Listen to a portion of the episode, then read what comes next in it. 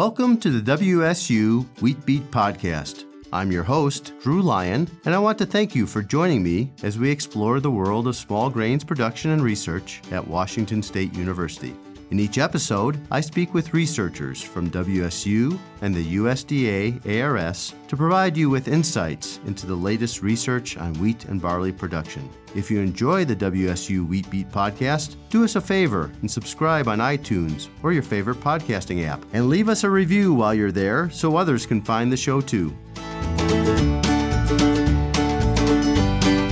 My guest today is Dr. Clark Neely.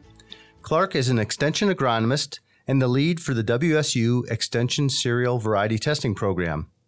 He came to WSU in 2019 and is based in Pullman with the Crop and Soil Sciences Department. He is originally from South Central Pennsylvania, where he grew up on a small family farm. He received degrees from Penn State, University of Idaho, and Texas A&M University. His current research program is built around the variety testing program with funded projects looking at the impact that wheat varieties have on soil microbial recruitment in the rhizosphere and possible wheat varietal impacts on subsequent canola production. Hello, Clark. Hi, Drew. So today, uh, our topic of discussion is the cereal variety selection tool. This is a tool that's kind of near and dear to me because when I came here in 2012, I worked with a predecessor of yours, Dr. Stephen Guy, to, to develop, develop the tool. But you've kind of taken it to the next level, and we want to talk about that a little bit. Can you describe for our listeners what the cereal variety testing or selection tool is, and what information does it provide? Sure. Yeah, um, yeah. The tool provides information on all the varieties of wheat and barley that we're currently testing in the variety testing program. Um, it's mostly composed of released varieties, um, although based on some feedback I got, we started to include also advanced uh, breeding material this past year as well. Um, so, in order to be on the tool, it has to have at least two years of data. And so for my program, we provide a two year average on yield, uh, test weight, protein, plant height, and heading date. And so those are all two year averages. Uh, last year, we added another column for a three year average okay. for yield. And then after that, um, if you look on the tool, you'll notice there's a bunch of ratings. And so uh, we have ratings on emergence, winter survival.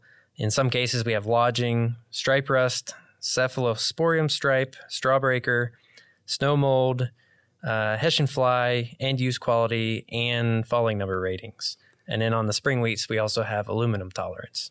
So there's a lot of information, a lot of ratings on there. Um, I get a lot of questions. So I get some questions on like, why is there some missing data on there? Um, if you use the tool, you'll notice there are you know dashes where there's not any values, and the re- there's a couple reasons for that. Um, one is a lot of these are newer varieties, so we don't have information on all of those ratings yet. In a lot of cases, or in some of the cases, we need like a minimum of three years of data before we feel comfortable giving it a rating. And so that's certainly true um, for some of the ratings. And in other cases, you know, not every year is a good year to take ratings. Like snow mold is a good example. So if we've only tested it for two years and we haven't had snow mold, pressure those two years, then we might not have ratings. So just thought listeners might want to know why there's not data for everything on there.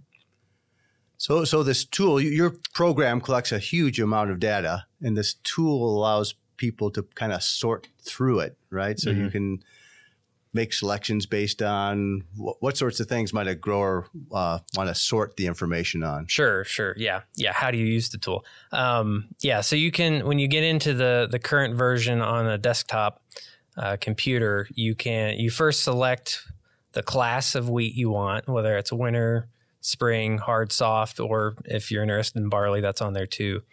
But you first select your class, and then you can select your precipitation zone and then it will take you to a, a data table. And that's where, when you get into that, then you can start sorting and filtering out based on basically any characteristic you want.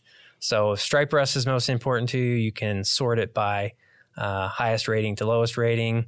Or you can say, I don't want to look at anything that has a stripe rust rating lower than a four. Um, or I mean, higher than a four, because one is good. so, uh, so you can do that and it'll eliminate any varieties that don't meet your criteria. And then you can, on top of that, you can go in and you can sort by other characteristics too. Okay. And, and this tool is the most used tool on the Small Grains website, uh, smallgrains.wsu.edu. And it's a big table. And so mm-hmm.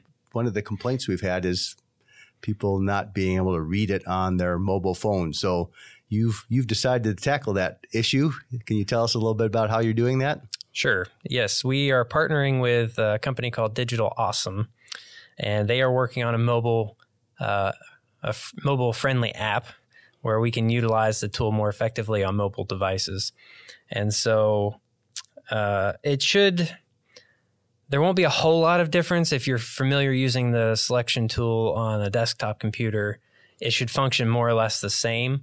Uh, it'll just be easier to read. So um, you can use the same I can go into it here in a minute, but uh, you can still sort and filter the same way um, for whatever characteristics you want to use.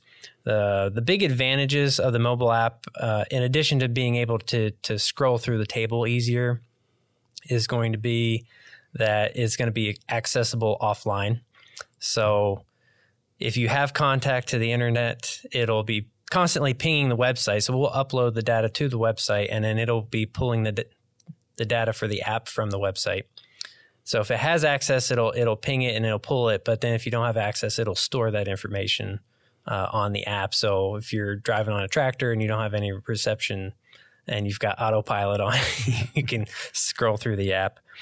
Um, so yeah, the the other uh, probably the one improvement or change that we've made to it, I would say is currently you can only look at varieties and compare varieties within a precipitation zone. We thought it might be useful, particularly for like seed dealers or seed companies, if they could compare varieties across precipitation zones okay. yep. to kind of see what kind of footprint a variety might have. And so we're working on on that being able to compare across precipitation zones. Okay. And will that be both on the app and the tool, or is that that'll just, just be app? on the app? Okay. The way they structured the the tool when they built it, uh, it's not possible without like a completely redoing the whole tool. Okay. At least that's what I'm told. I believe whatever the IT people tell me because right. I don't know any better. Yeah. So, so how do you navigate in the in the new tool? Yeah. So I brought my phone. Just I figured I could walk through it best that way. Um, so yeah, as soon as you you pull up the app on your phone, uh, there'll be a place where you can select your wheat class. And then after you select that, you can go on the left. There'll be a spot to um, select your precipitation zone. And then to the right of that, there'll be an option to select what data you want to look at. So you can select as it'll pre populate with everything, but you can select as few or as many uh, columns of data as you want and then that will automatically populate the table below it.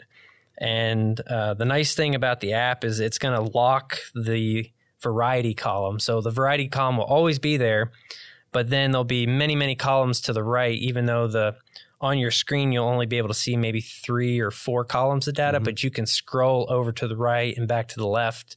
Um, so it'll be easier that way to, to view the data, and you can scroll up and down, yeah. obviously. Yeah, that was a huge problem with phones using the current tool yeah. that's on the website. Yeah. That's, that sounds great. Yeah. And then, um, like on the, the other tool, if you click on one of the varieties, it'll pull up a, a details page and it'll there'll be a table that just has all the information on that specific variety. And then there's also an option at the top of that page to click on variety summary.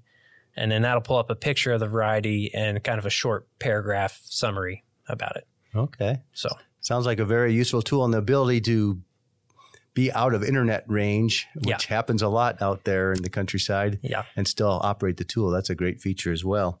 So, where can you get the tool? Or I guess it's maybe not quite ready yet, but when it is, where can we get the tool? Uh, basically, anywhere that you typically get any of your other um, apps. So, any app store, it should be available, and, and it'll be free. And will run on Apple, Android, all the different. Yes, it's supposed okay. to be Android and Apple iPhone friendly. Okay, and do you know what the name of the tool is going to be so we it's can search for it? It's just going to be the vari- WSU Variety Selection Tool. Okay, WSU yeah. Variety Selection Tool. Search for that. Yeah. Okay, and do you have an estimate of when the tool will be available? I'm optimistically thinking by mid May.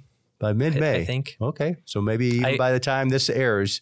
Uh, yeah we'll we'll be able to pull that down. Yeah, I just got the first beta version last week, and so we've been troubleshooting, you know, working out all the kinks and stuff. So I'm hoping we'll have the second round.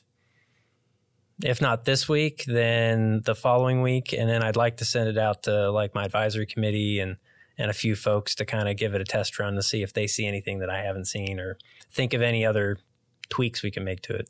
Okay, I know uh, as we watch the the the uh, analytics on our website smallgrains.wsu.edu over the years, we started in 2014. The the, the percentage of visitors coming from a desktop has been slowly shrinking, and the percentage of users coming from a mobile device is slowly increasing. So the audience is uh, s- switching that way, and so I think a mobile app like this uh, should be useful. I, um, if somebody wants to give you feedback on how the app's working, how do they get a hold of you? Uh, probably email's the best way. Uh, it's just uh, clark.neely at wsu.edu. All right, Clark, thanks for sharing this uh, information. I, I hope uh, our listeners out there will use the app and give their feedback to you uh, about how they like it and anything they'd like changed, maybe. Yep. Thank you. Thank you, Drew.